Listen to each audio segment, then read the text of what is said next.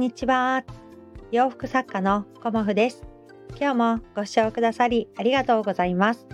コモフのおしゃべりブログでは40代以上の女性の方に向けてお洋服の楽しみ方と私のブランドビジネスについてお話しさせていただいています。今日はですね、あの記事のことについてお話しさせていただこうと思いますが、えーと、テーマは「あずま炊きとは何なんだろうっていうようなお話をさせていただこうと思います。まあ、あの今日あの私のお家の方にあの記事のねあの営業さんがいらっしゃってくださってであのサンプルとかねいろいろ見せてくださってでこれからねどんな記事をコモフで使っていこうかなっていうことのあのまあ、検討という感じであのご相談させていただいたんですが、まあ、とてもたくさんのね、あの記事サンプルを持ってきてくださってで、まあ、ファイルで言うと4冊ぐらいかな持ってきてくださってね東京のあの方なんですけど会社さんねあの来てくださったんですね。でそこの会社さんのあの特徴がえっ、ー、と東炊きっていうあの独特のね、あの製法なんですね。で、東炊きっていうのは製品染めというか、あの染色のことなんですよね。で、まあ、まあ、遡ればっていう感じになるんですけど江戸時代にそういうねあの染色方法がねあったんですよね。あの織り上がった生地をあのまあ五右衛門風呂っていうお風呂、うん、あの私こう生まれたお家は五右衛門風呂だったんですけどあの五右衛門風呂にまあ入れてね。で草木とかあの抽出した色素を混ぜてこうゆっくりと煮て染めていくっていうあの釜入れっていう染色の技技法があったんですね。それを現代にねあの蘇らせたものがあのこの東炊きっていうものだったり、まあ、他にもあるんですけどあの主にね東炊きっていうのはあの東京の東を多分あのそのね文字から取ってであの東京であの染められているので東炊きっていう風に呼ぶそうなんですけどあの通常よりもあの小さなこう釜、うん、今は五右衛門風呂ではないですけど釜で染めることによってまあ生地と生地がねよくこう揉まれますよね生地が少なければ少ないほどね。でそれがあの例えばその釜のね中でぶつかることによってまあこう柔らかくあのくたっとしたあの落ち感が生まれるっていうのが特徴で、まあ、他にもねあの石灰とか自然のものであの一旦生地をリラックスさせてというかねあのこう柔らかい状態にしてから染めるっていう染め方もあるんですけどそういうことであのこう風合いとか色合いがね、あの出るよっていうような特徴のあるあの染めの技法というかね染め方なんですよね。でその染め方がまあ主にね、まあ、河川とかではなく天然素材に適してますよっていうことであの私が作っているねあのお洋服も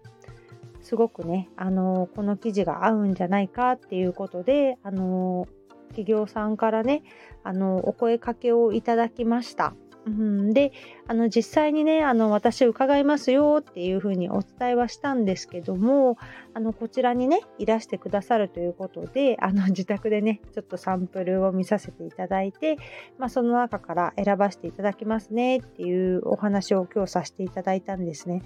でこれっていうのはあの機械作業ではなくてこう職人さんがあの手作業であの染めてくれるものなんですよね。だからあの今ねだんだんこう伝統の技術がこう引き継ぐっていうこともすごく大変というかね希少になってきていてまあ、そういう記事にねあのご縁をいただいてこう使わせていただくっていうことがねすごくねありがたいなと思いましたので今日はねあのその東滝とか他にもねあの香川県の方では琴平滝って読むのかな、うん、あのそこの地名を取ってあの名前がね付けられていたりとかあとは織姫滝っていうあの栃木県の方ですかね足利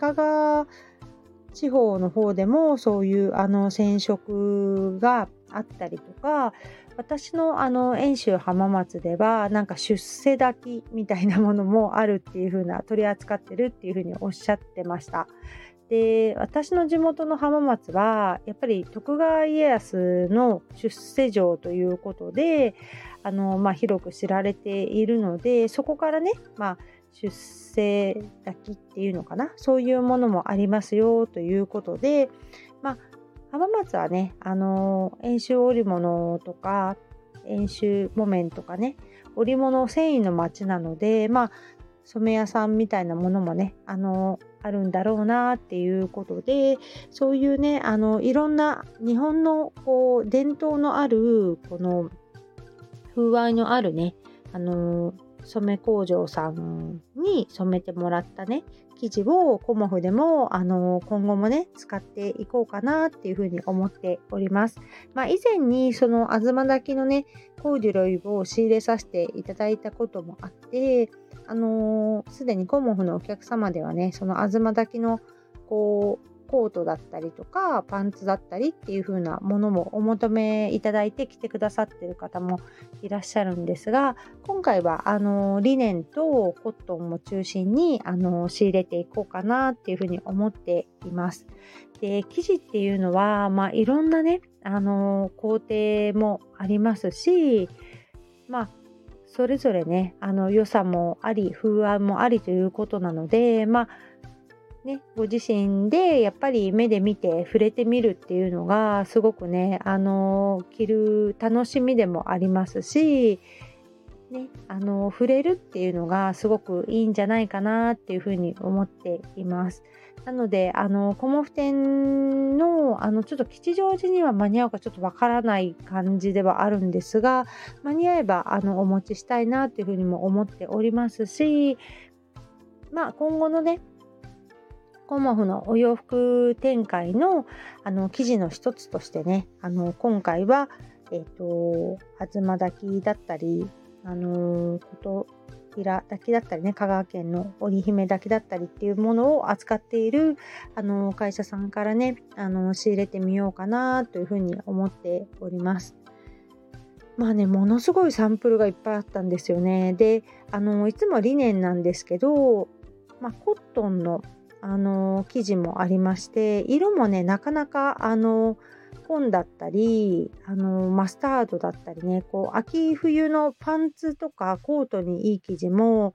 結構ありました。うんで色ってやっぱりすごくあのお客様は重視されるところなのでやっぱり色っていうののねあの魅力っていうのもすごく大きいなっていうふうに感じています。まあ、基本的に染め色の場合結構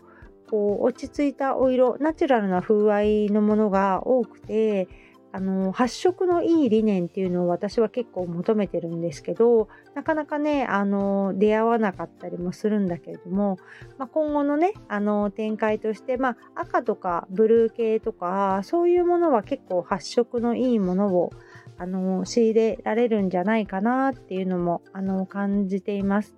なのでこういろんな生地をね、あのちょっと挑戦してみようかなとも思っていてあのこの東炊きもね、あのまあこう東京の下町、うん、なんか、まあ、スカイツリーのある辺りだからそこは何だろう墨田区っていいのかな？ごめんなさい。私もちょっと東京が詳しくなくてあれなんですけどその辺りにあるねあの染め工場さんであの作っていただいているものを仕入れてみようかなというふうに思っていてやっぱりふんわりとしたねあのポコポコっていう感じが生地の特徴にはなるのでそういうねあのつるっとした感じではなくてふんわりとこうポコポコっていうしたまあ私の言葉がね 分かりやすいかどうかわからないんですけどそういうねあの風合いもあの感じていただけたらなと思います。まあ、ワッシャー加工のものもあの以前からお使いしてお使いさせていただいているので あの風合いに関してはねわかるとは思うんですけどやっぱりねあのメーカーさんというか仕上がりによってっていうかね工場さんによって仕上がりがやっぱりこの硬さみたいなものが全然違うんですよね。だからそういう感じでも違いがねあのお伝えできたらなと思いますので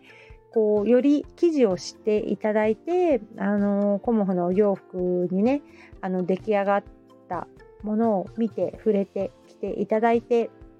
生地のねあの良さもより感じていただけたらなと思います。そんな感じでね、今日はね、あの打ち合わせにね、わざわざあの東京から来てくださって、なんか、あのすごく楽しい時間を過ごせました。うん、今後の展開もね、あの私も楽しみに、こう生地のねサンプルが届いたらあのどれを注文しようかなという感じでこう楽しくね選んでいきたいなというふうに思っております。なのでね、あのコモフの洋服これからもね、あの楽しみにしていただけたらと思います。今日もご視聴くださりありがとうございました。洋服作家コモフ小森屋隆子でした。ありがとうございました。